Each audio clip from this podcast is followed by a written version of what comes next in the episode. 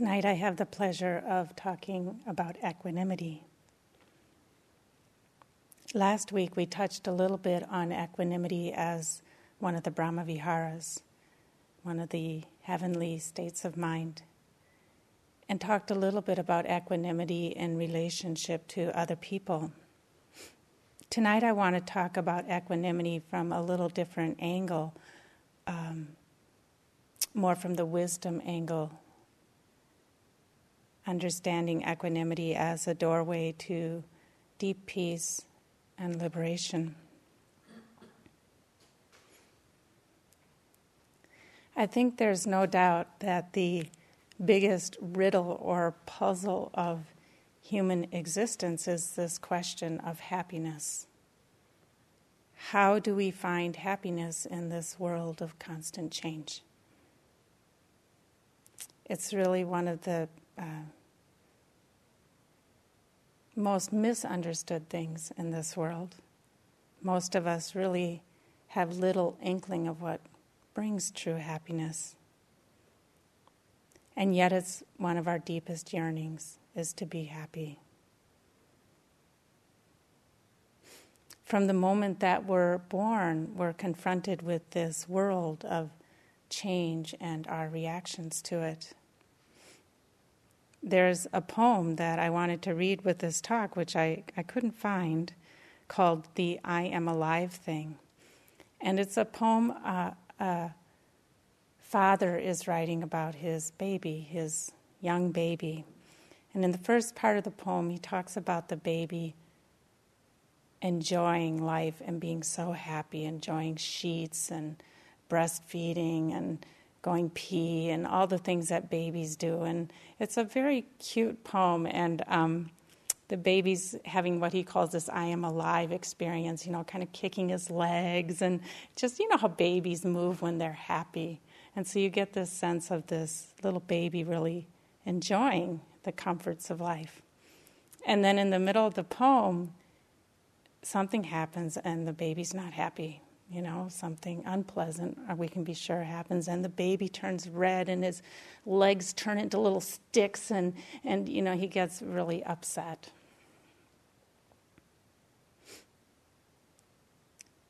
From the first moments of our life, we start to learn about this world of both pleasure and pain given that we've taken birth in this kind of a world, this world of constant change, we experience both sides of life, the pleasant and the unpleasant.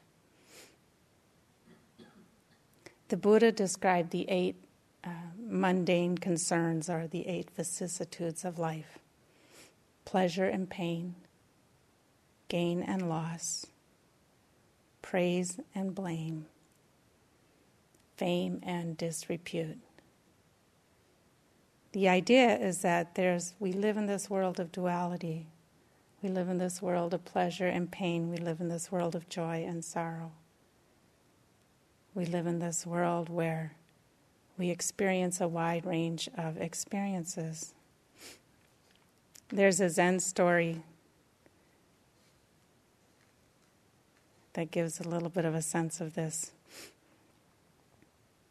It says Walter Nowick liked to tell his Zen students the tale of a New Year's Eve party where a knock came to the front door and the attendees opened it to their guest of honor, Fortune, dressed in all of his finery. After all the celebration had died down, however, someone heard a faint scratching sound coming from the back door. They opened it, and a scrawny, filthy creature entered the room, bringing the festivities to a standstill. Who are you? someone finally asked. Misfortune, croaked the creature, and then pointed at the guest of honor. Where he goes, I follow.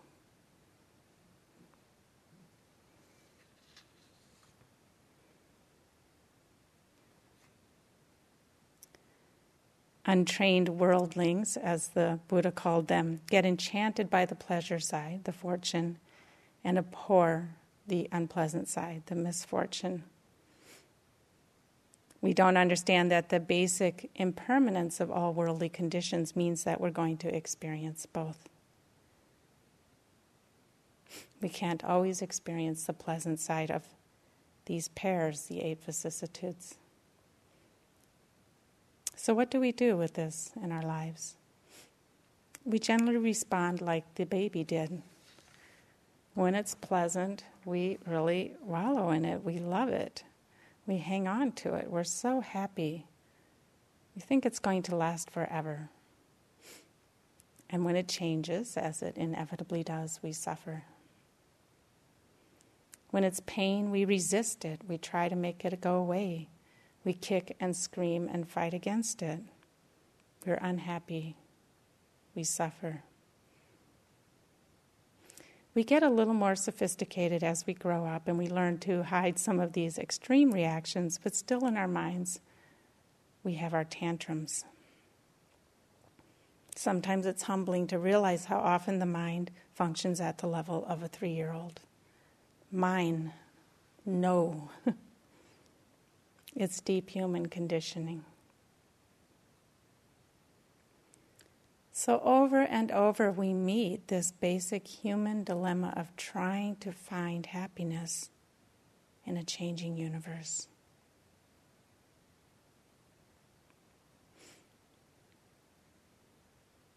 So, here we are on retreat, being with our experience moment after moment, working out this question of suffering and happiness working out this question of how we find happiness in an unstable, changing, unreliable world. Here we're trying to see how we can deal with a sense of grace with this world of change, with a sense of balance.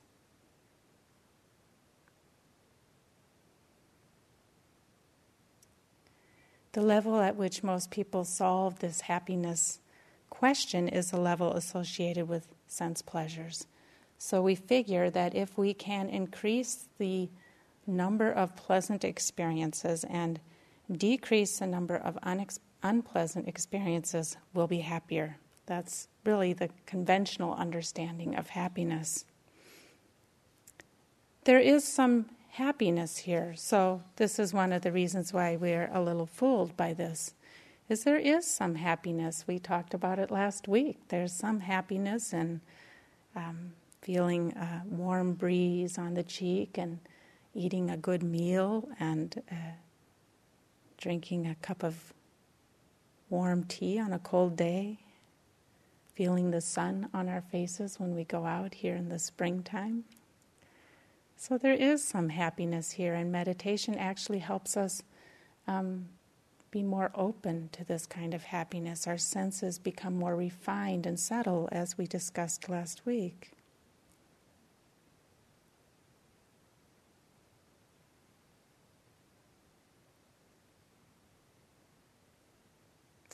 But this is not going to bring an answer, a deep answer to the question of what brings us happiness. There's one uh, major problem with this source of happiness, and I think you all know what it is. Uh, sense pleasures change, they're not reliable, we can't count on them. The fact that they change means that if we rely on them for our happiness, if we rely on pleasantness and pleasure for happiness, we're going to be restless. We're always going to be searching. We get somewhat addicted to sense pleasures, and then we're always looking for our next hit.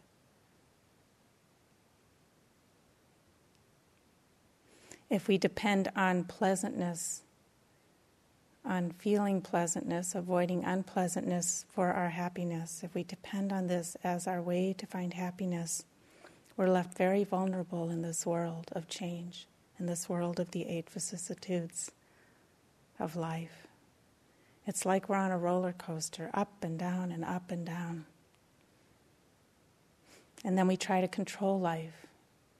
We try to control it through grasping and aversion to make it be bearable, to make it happy. And then when we use these control strategies of grasping and aversion, we suffer. Our very efforts to find happiness cause us suffering. A student once asked the Zen teacher Steve Allen, if you were given a wish fulfilling jewel, what would you wish for?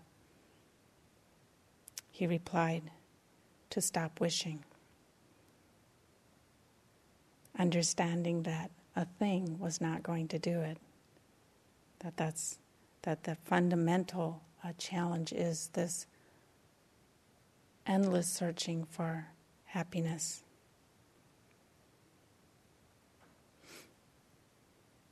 In my first three month course down at the retreat center, I was um, I was 24 years old, and at one point, I, I did a five month retreat, and at one point in this retreat, somewhere around the fourth month, I think it was, I went through this period where my mind was just wanting to understand how I was going to find happiness. It was like just this obsessive question, just always there. What is going to make me happy? And I was young, so there was a sense of kind of my life in front of me and um, trying to figure out what would do it. There must be something that was going to make me happy. And so in my mind, um, in different answers would keep coming up. Well, perhaps I'll get a little hut on a mountain and uh, I'll live there and then I'll be happy. And then I thought, well, but I might get lonely. and then I thought, well, maybe I'll live in a community of spiritual folks and, you know, that'll make me happy. And then I thought, no, they'll drive me nuts. And then I thought, well, maybe I'll have some kids. That might be the right answer. And then I thought, oh my God, that much responsibility. I don't think I want that. And this went on for a month. Um, and it was just, you know, over, over what's going to make me happy. And it was actually a really, really difficult time. There was so much fear because everything kept coming up empty. It wasn't going to work. And I remember for a month, every morning I would wake up, and the first experience I would have was fear. And it was just, you know, on and on. What's going to make me happy? And I was looking for something that was going to kind of do it pretty permanently. That was my hope. you know, it was like there was going to be some answer that was going to do it. And then finally, um, I wore myself out, I think. Um, finally, I went into an interview. I was uh, interviewing with Sharon at that time, Sharon Salzberg. So I went into her and um, I said to her, um, It looks like nothing out there is going to permanently do it. It's going to, you know, permanently make me happy. And she's like, Yep. And then I said, It looks like then the only alternative is learning how to be okay with each moment. And she said, Yep. and what was fascinating was in that afternoon, the fear left. Just like that. It was just that afternoon when I quit looking um, for happiness where I wasn't going to find it and started to actually direct my attention to finding happiness where it might be possible, which is really only in the present moment. That's, that's that's what we have to work with. And looking at how we relate to the present moment and our experience is what gives us this chance to develop um, peace or equanimity, which the Buddha called the highest kind of happiness. So, the Buddhist answer to this happiness question or riddle uh, goes beyond the basic um, paradigm of trying to arrange conditions to be as we want them to be, thinking that will fulfill us, to looking at how we relate to the world as it is in each moment. Points, po- points towards developing a more reliable kind of happiness.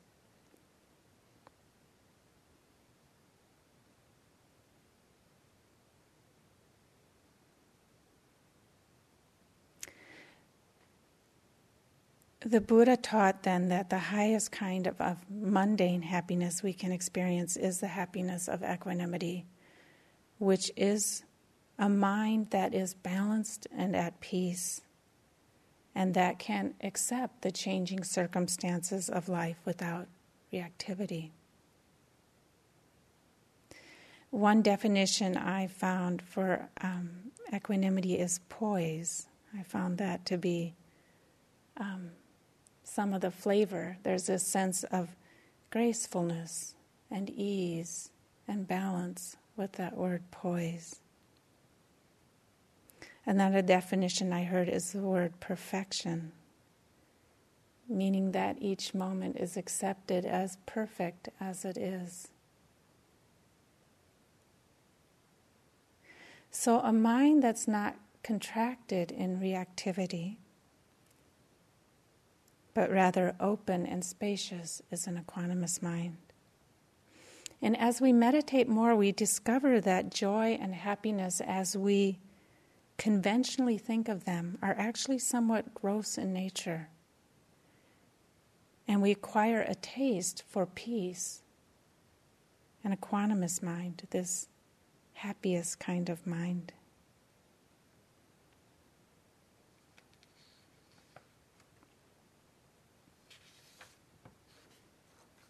So, why is an equanimous mind the highest kind of worldly happiness? It's primarily so because this equanimous mind is not dependent on conditions for it to be happy. So it's an unlimited kind of happiness. It's an unbound mind, a free mind, free of our addiction to pleasure. So the equanimous mind doesn't depend on conditions to be a certain way in order to be happy. And that's very useful in this world of constant change.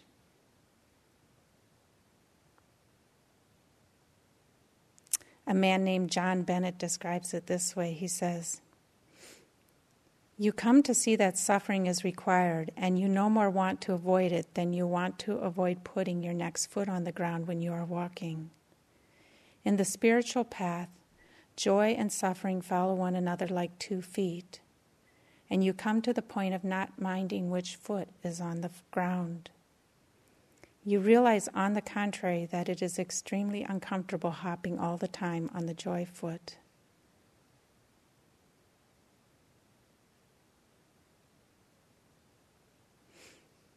So, how do we develop this spacious, unbound mind?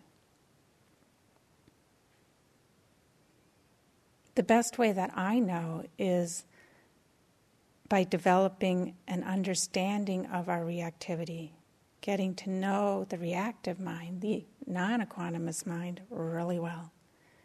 Because when we see through our reactivity, when we understand it very deeply, we see that what is left is equanimity.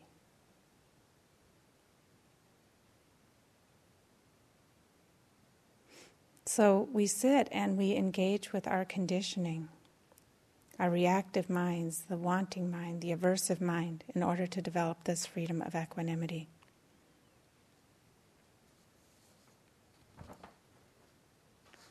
So let's look a little bit at our conditioning. The Buddha talked quite in depth on our conditioning that causes us suffering and that can lead to freedom. There's the teachings of, the, of, the, of dependent origination, which some of you know, 12 links that um, explain the rounds of existence.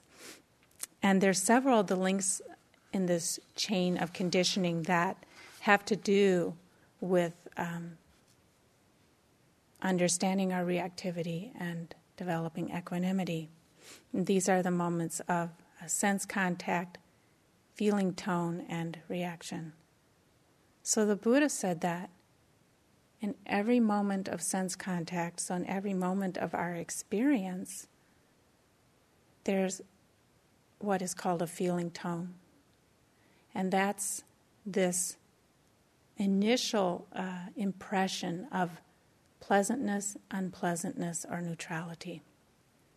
So when a sound is heard, or a sight is seen, or a sensation is felt, there arises with that experience a first impression that's either pleasant, unpleasant, or neutral. This feeling tone then conditions a reaction. If we're not mindful when it's pleasant, we will fall into grasping. We will want to keep whatever that experience is. When it's unpleasant, if we're not mindful, we'll fall into aversion. We'll want to push it away. And if it's neutral and we're not mindful, we'll space out. We won't pay attention. If we're mindful, then whether it's pleasant, unpleasant, or neutral, we have the chance to not fall into reactivity, but rather to develop equanimity.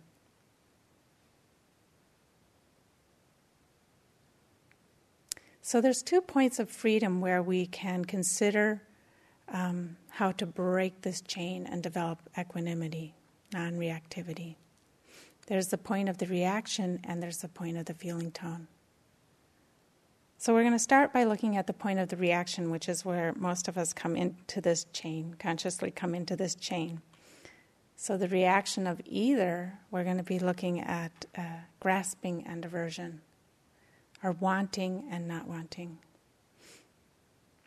So on the wanting side, there's many variations of how we react, all wanting, but just slight uh, flavors, different flavors. There's wanting, greed, envy, covetousness, fantasy, obsessions, addictions, attachment, expectations.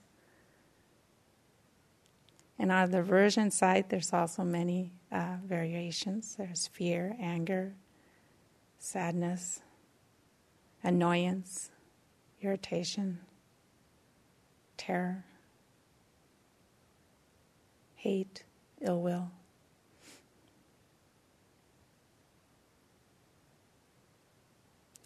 So, one way we develop equanimity is by turning towards this reactivity with mindfulness. And if the mindfulness is strong enough or the reaction is weak enough, that might be sufficient. That might be enough to return the mind to spaciousness. A few days ago, I was um, sitting at home and uh, I noticed I, I, I felt kind of unsettled and so I stopped and do what I sometimes do in that kind of a situation. I asked myself, why am I not happy? I was just curious. Why am I not happy? And what I realized was um, there's this place in my back. It's it's it's um, I wouldn't even call it pain. It's something that's a little out. I'm going to the chiropractor tomorrow, but um, it was it was this little out in my back, and um, I was reacting to it. I didn't even know, you know, I didn't even know that that's what's going on. I felt unsettled. And so I just turned, looked at the sensation, the slight aversion, and just looking at it, it was like, oh, don't like, okay, relax. It was enough. That just that turning the awareness was enough to dissolve the reactivity. And I, you know, was slight back, uh, little pain. I realized it was okay. I, you know, I'm going to go to the chiropractor, just let it be, right? And there was relaxation and happiness. Now, sometimes it's not quite that easy, right? We all know that. so sometimes we have to do a little more investigation. So if there is grasping or attachment, we will look at well, what is the nature of this grasping? How Am I experiencing this in my body and my heart and my mind? We get interested in it. Or if it's aversion, fear, again, hmm, what is this experience? Can I be with this experience? What's the nature of this experience? What happens when I'm with it? How does it change? How am I relating to it? So, by turning this mindfulness towards the reactivity, we have this chance to develop some understanding, leading to peace. And the beautiful thing about life and practice is that every moment we get this opportunity. It's fresh. Every moment there's this possibility of understanding leading to peace.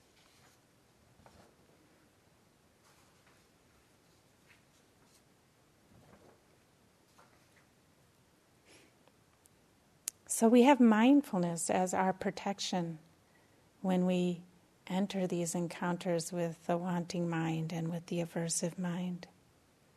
So, mindfulness or awareness helps us to not get lost in our reactivity and to recognize it for what it is. It's just wanting, it's just fear. When we're caught in not mindful and don't realize it, we get very lost and a whole story that we believe, but with mindfulness, we can, it's like we can surface, come up for air, and have the chance or the opportunity to return to spaciousness. In a sutra, one of the sutras in the uh, Samyutta Nikaya, I think, um, there's a Brahmin named Ajita who asks Buddha a question. He says, in every direction, the rivers of desire are running. How can we dam them and what will hold them back? What can we use to close the floodgates? And the Buddha's reply Any river can be stopped with the dam of mindfulness. I call it the flood stopper. And with wisdom, you can close the floodgates. The flood analogy probably feels right to some of us at sometimes. But the Buddha said that any river, any flood can be dealt with with mindfulness.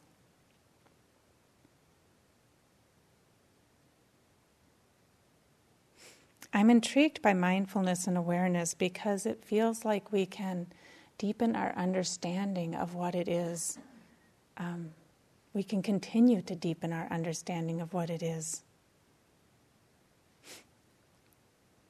A number of years ago, I took um, a karate for a while. I studied karate. And in karate, there's your, your basic punch, you're just your basic forward punch. And um, what intrigued me was that the people who'd gone and studied for many, many years, the black belts, they still studied their basic punch.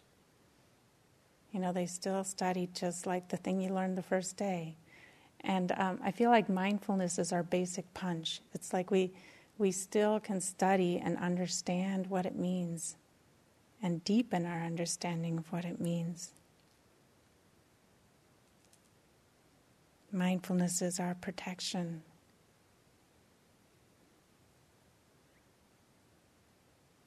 Mindfulness is our gateway to wisdom.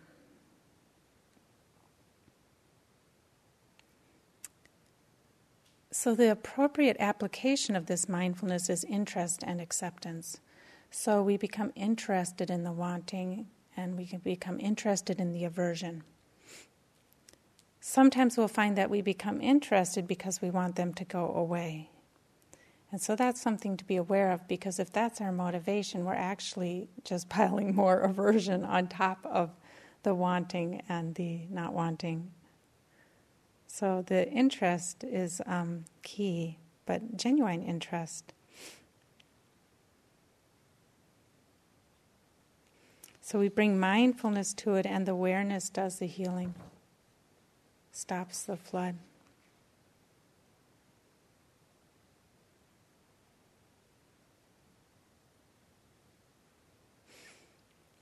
An analogy um, that Susan gave in a talk a number of years ago that I heard that I really liked, talking about how the awareness and the mindfulness um, weakens the forces of wanting and of aversion.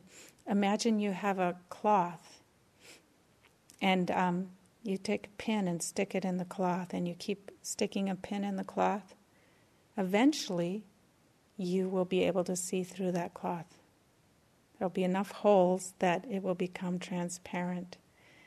And I feel like that's what happens with mindfulness and working with um, desire working with aversion is that you know each moment of mindfulness is like one of those pinpoints and as we keep applying mindfulness to these experiences then we start to see through them they become transparent and they lose their power to seduce us to um, to make us uh, lost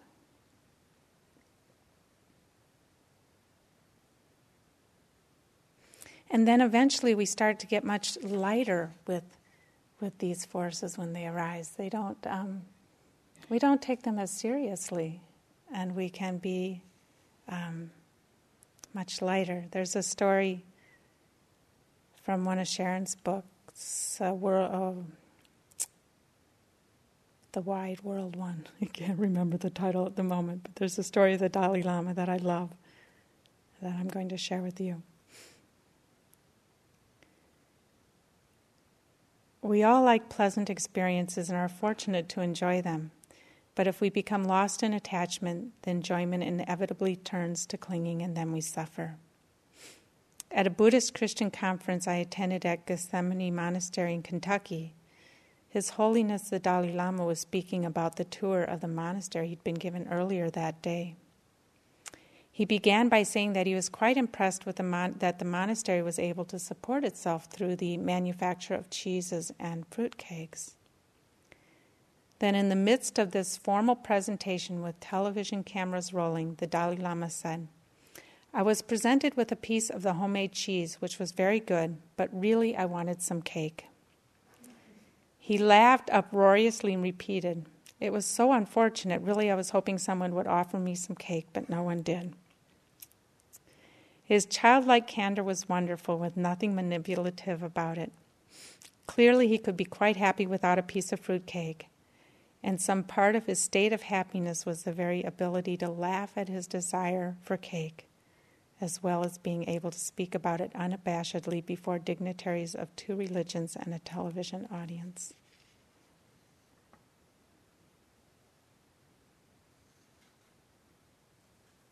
So we can develop this kind of lightness of mind with our with our own reactivity. It's like, oh, I really wanted some cake. It's okay.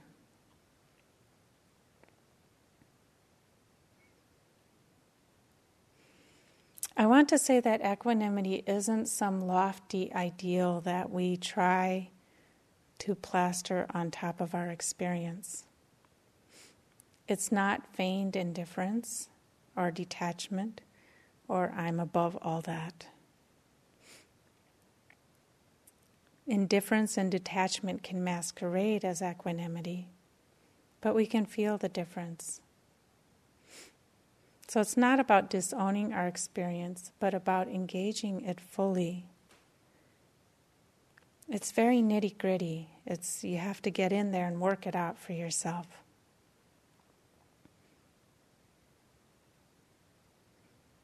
Zen Master Soen Sa Nim says, You make problem, you have problem. In trying to understand equanimity, we have to see how we make a problem out of life. So we get curious and how we're relating to our experience. And we start exactly where we are at. Learning equanimity requires that we be very real about what's happening.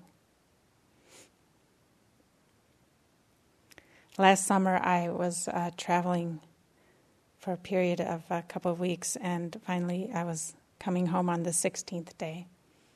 And I got to the airport, and through a series of mistakes, I think it was mostly the airplane, air, airline's fault. They probably think it was mostly mine. Um, I was informed that I wasn't going to get on the plane. And I'd been traveling for 16 days, and I knew if I didn't get on this plane, I wasn't getting home that day because it was the last flight out. Um, and it, it, it, connecting with another flight. I was not equanimous. I was actually quite upset. and uh, I had tears rolling down my cheeks, and this little voice in my head said, Come on, Rebecca, you've been meditating for 25 years and you're a Dharma teacher. You should be more equanimous than this. and then I said, Well, I'm not. and there was something, I got really interested in just watching myself be non equanimous. It was like, All right, not equanimous. Tears going down the cheek, not equanimous. I really want to go home tonight. I really wanted to sleep in my own bed. And so then I kept watching it, and then at a certain point, it was like, hmm, little equanimous, mostly not, but a little equanimous. and I kept just kind of letting myself feel what I was feeling and be with it. And then finally, it was like, hmm, equanimous enough that I can start thinking about alternative plans. And actually, I had a fine evening. I called an old student, and we I went over and we had some uh, smoked salmon on crackers in our little backyard garden, and I got a plane the next day and got home. But what was liberating for me about that experience was that I didn't require myself to be equanimous. that I let myself be just where I was, and through that acceptance of where I was, it worked itself through. And I was fine. So I'm really interested these days in developing equanimity about not being equanimous. That makes any sense. Developing equanimity about non equanimity. I mean, think about it. If we prefer equanimity and we insist on equanimity, that's not equanimous. That's not free. So, can we be okay with non equanimity? Can we just hold it? Whatever it is, let it work itself out.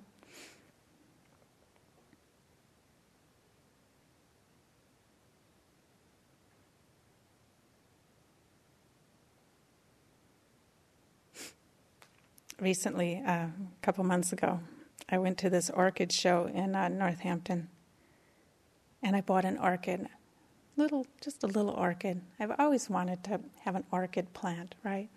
So I bought this little orchid plant and brought it home. And um,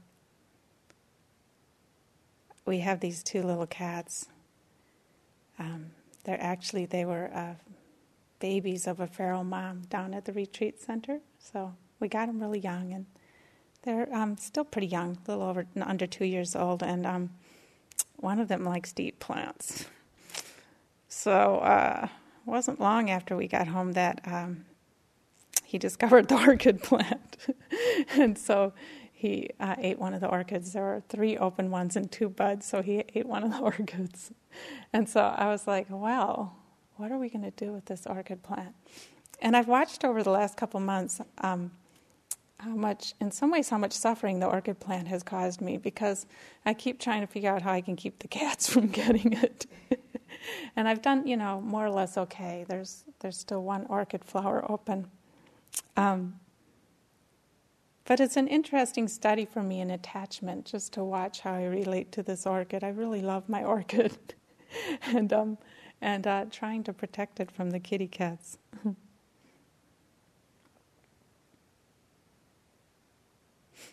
we can also, as we're developing um, our interest in equanimity and non equanimity, we can also be playful with our minds.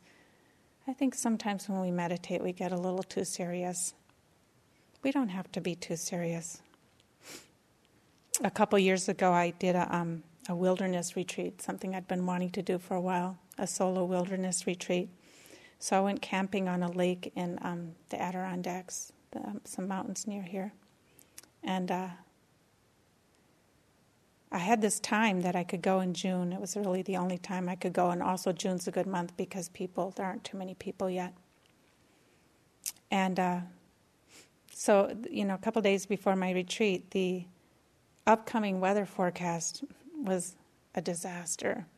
It was supposed to basically rain for the foreseeable future, and it, um, the temperature was like in the 40s, which, for those of you in another country, centigrade, I think that's around like six or seven degrees, um, the daytime high. And so I'm like, what am I going to do? Am I going to go or am I not going to go? And then I decided, you know what? This is going to be a great retreat for developing equanimity. I'm going. And so um, I, I went up there. My partner went with me, bless his heart, to help me set up, and then he, I kicked him out. He uh, went back, and um, I got really interested in how I was relating to this weather being so challenging because it was cold and it was wet. And so I would wake up each morning and I would stick my, my head out the tent. It was like, oh, it was still raining. It was still cold. And so what I started to do is every morning I would let myself have a five minute complaining session. And I would just let my mind complain for five minutes. I'd just be with it. It's like, oh, so. And then after five minutes, I would say, okay, now how are we going to relate to this day? um, so that I'm developing happiness rather than suffering. It was great. And I started to realize, you know, that it was cold and it didn't rain all day. And the truth of the matter is, there was nobody for miles and miles around because nobody would go camping. And it was wonderful. And the mist on the lake was beautiful, and there weren't any bugs. And, you know, it was like I started to let in just the whole story, not just that it was raining. And then when the sun finally came out, it switched right in the middle. It's totally switched, and it was sunny, and then it was so hot. and then these people started coming, and the bugs came out like two hours after the weather switched. The bugs were out. it was just like, you know, it was such a great lesson in life, and that you can't count on circumstances. And it's like, wow, how do I deal with just this moment?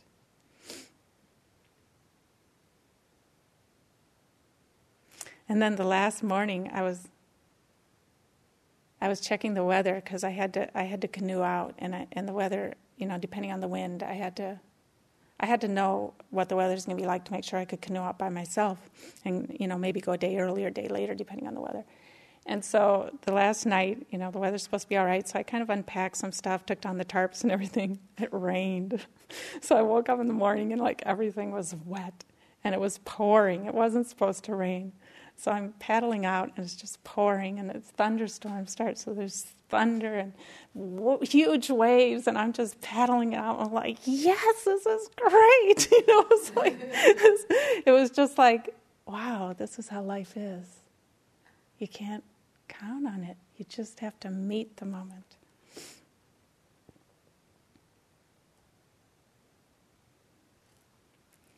Okay, so on to the second point of freedom feeling tone.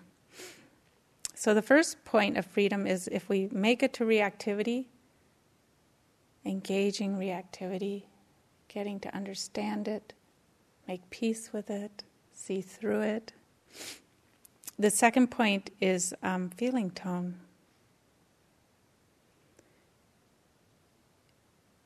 When we feel particularly struck, stuck, this is a good time to work with feeling tone and to try to take a look at the chain of conditioning that causes this stuckness.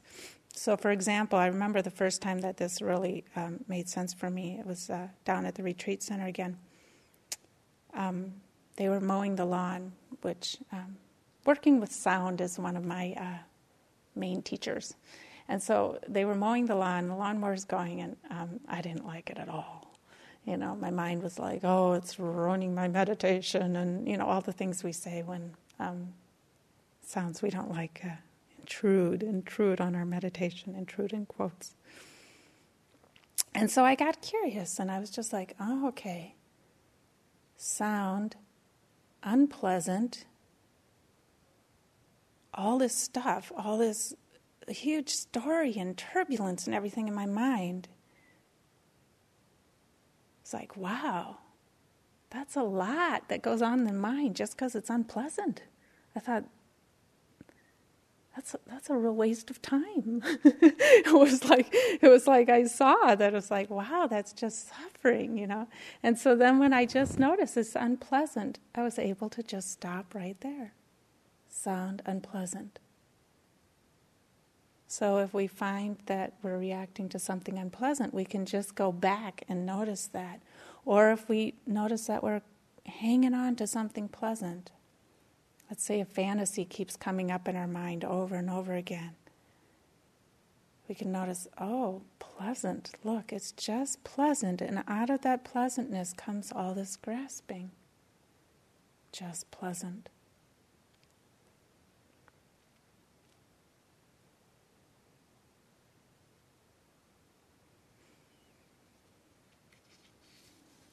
A couple of years ago, uh, or a few years ago, when I was um, practicing in Burma, I had, I, I, think I've mentioned this before at Kyaswa Monastery in, um, in Upper Burma.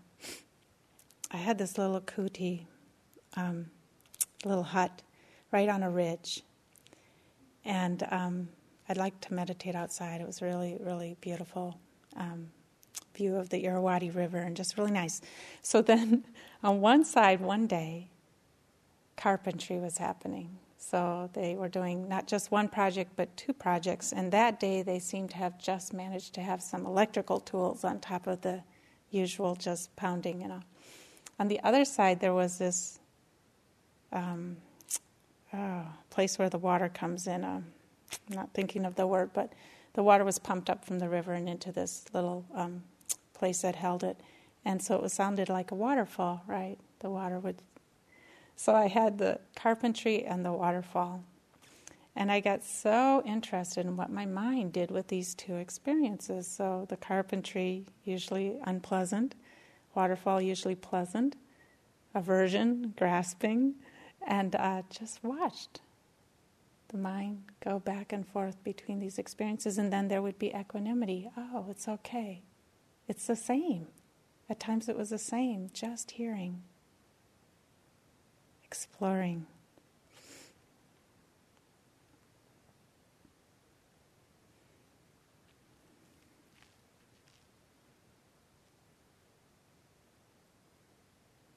So, as equanimity develops through our practice and our lives, we start to feel an increased uh, sense of stability and strength, strong and resilient we know that we can work with what life offers a kind of unshakable strength.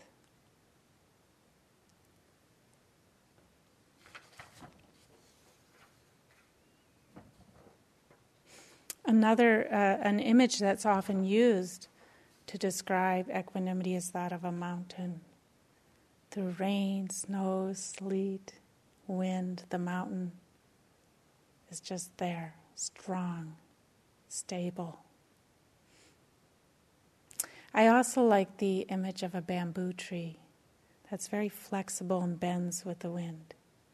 To me, the mind, the equanimous mind, is also very flexible, survives big storms by bending with the wind.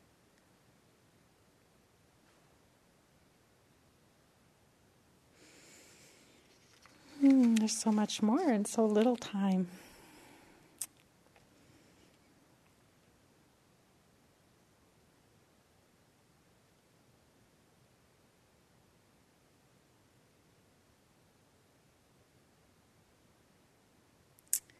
Ultimately, we develop equanimity by understanding the truth of change, understanding deeply the truth of change. If we understand impermanence deeply, we'll start to see the futility of grasping and aversion. There's a well known Buddhist chant which translated means All conditioned things are impermanent. Their nature is to arise and pass away. Understanding this brings the greatest kind of happiness, which is peace. This is what we really have to see and understand is this constant change. That's why we emphasize change so much in meditation, that we have to see it over and over again to really understand the futility of grasping and aversion as control strategies in this world.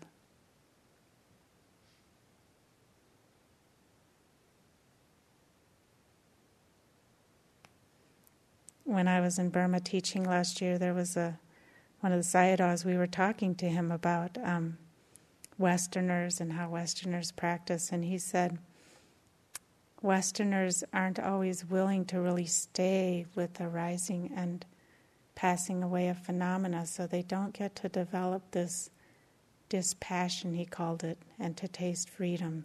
He said that they have to learn how to really stay with um, change in order to taste freedom. It's like the quote I read this morning that practice must be a process of endless disappointment. That we must keep seeing that the things of this world, the changing circumstances of this world, are not going to provide an ultimate refuge.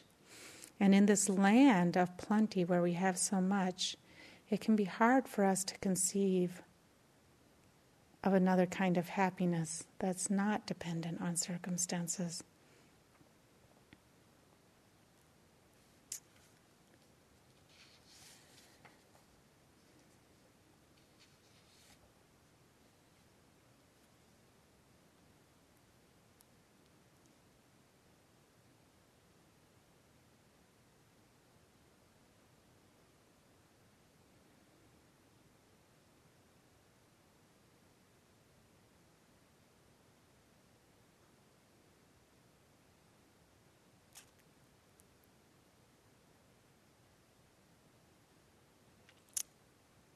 So we get many chances to work with our reactivity and develop peace.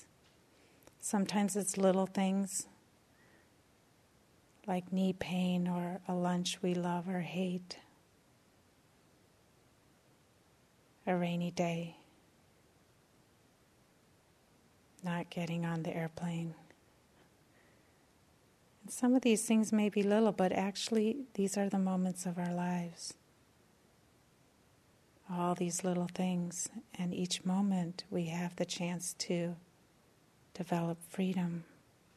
And from these small little things, we develop the strength for the bigger challenges of life the chronic illness, the challenge of intimate relationships, losing our job, aging. Through practice, we condition our minds to equanimity, to more and more moments of peace and acceptance. And we find that we're able to embody a deep sense of peace and spaciousness that infuses our life. And equanimity is also called the gateway to Nibbana. A mind strong in equanimity is primed to open to the deepest truth to the unshakable liberation of mind and heart that the Buddha called the goal of this path.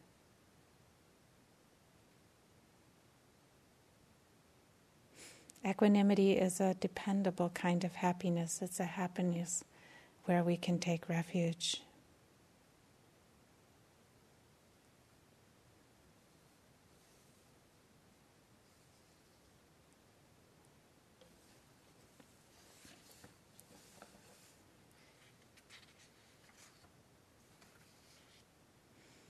Maybe that's enough for today. Let's sit for a minute or two.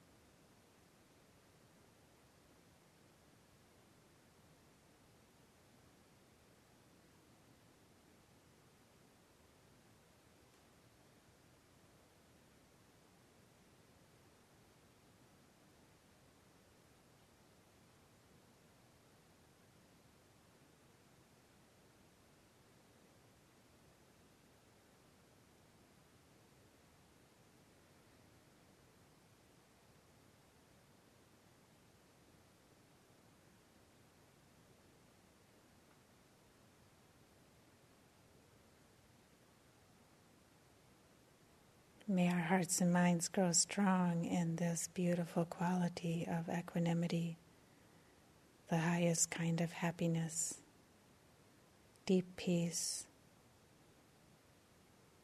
And then may we share this gift with others in this world.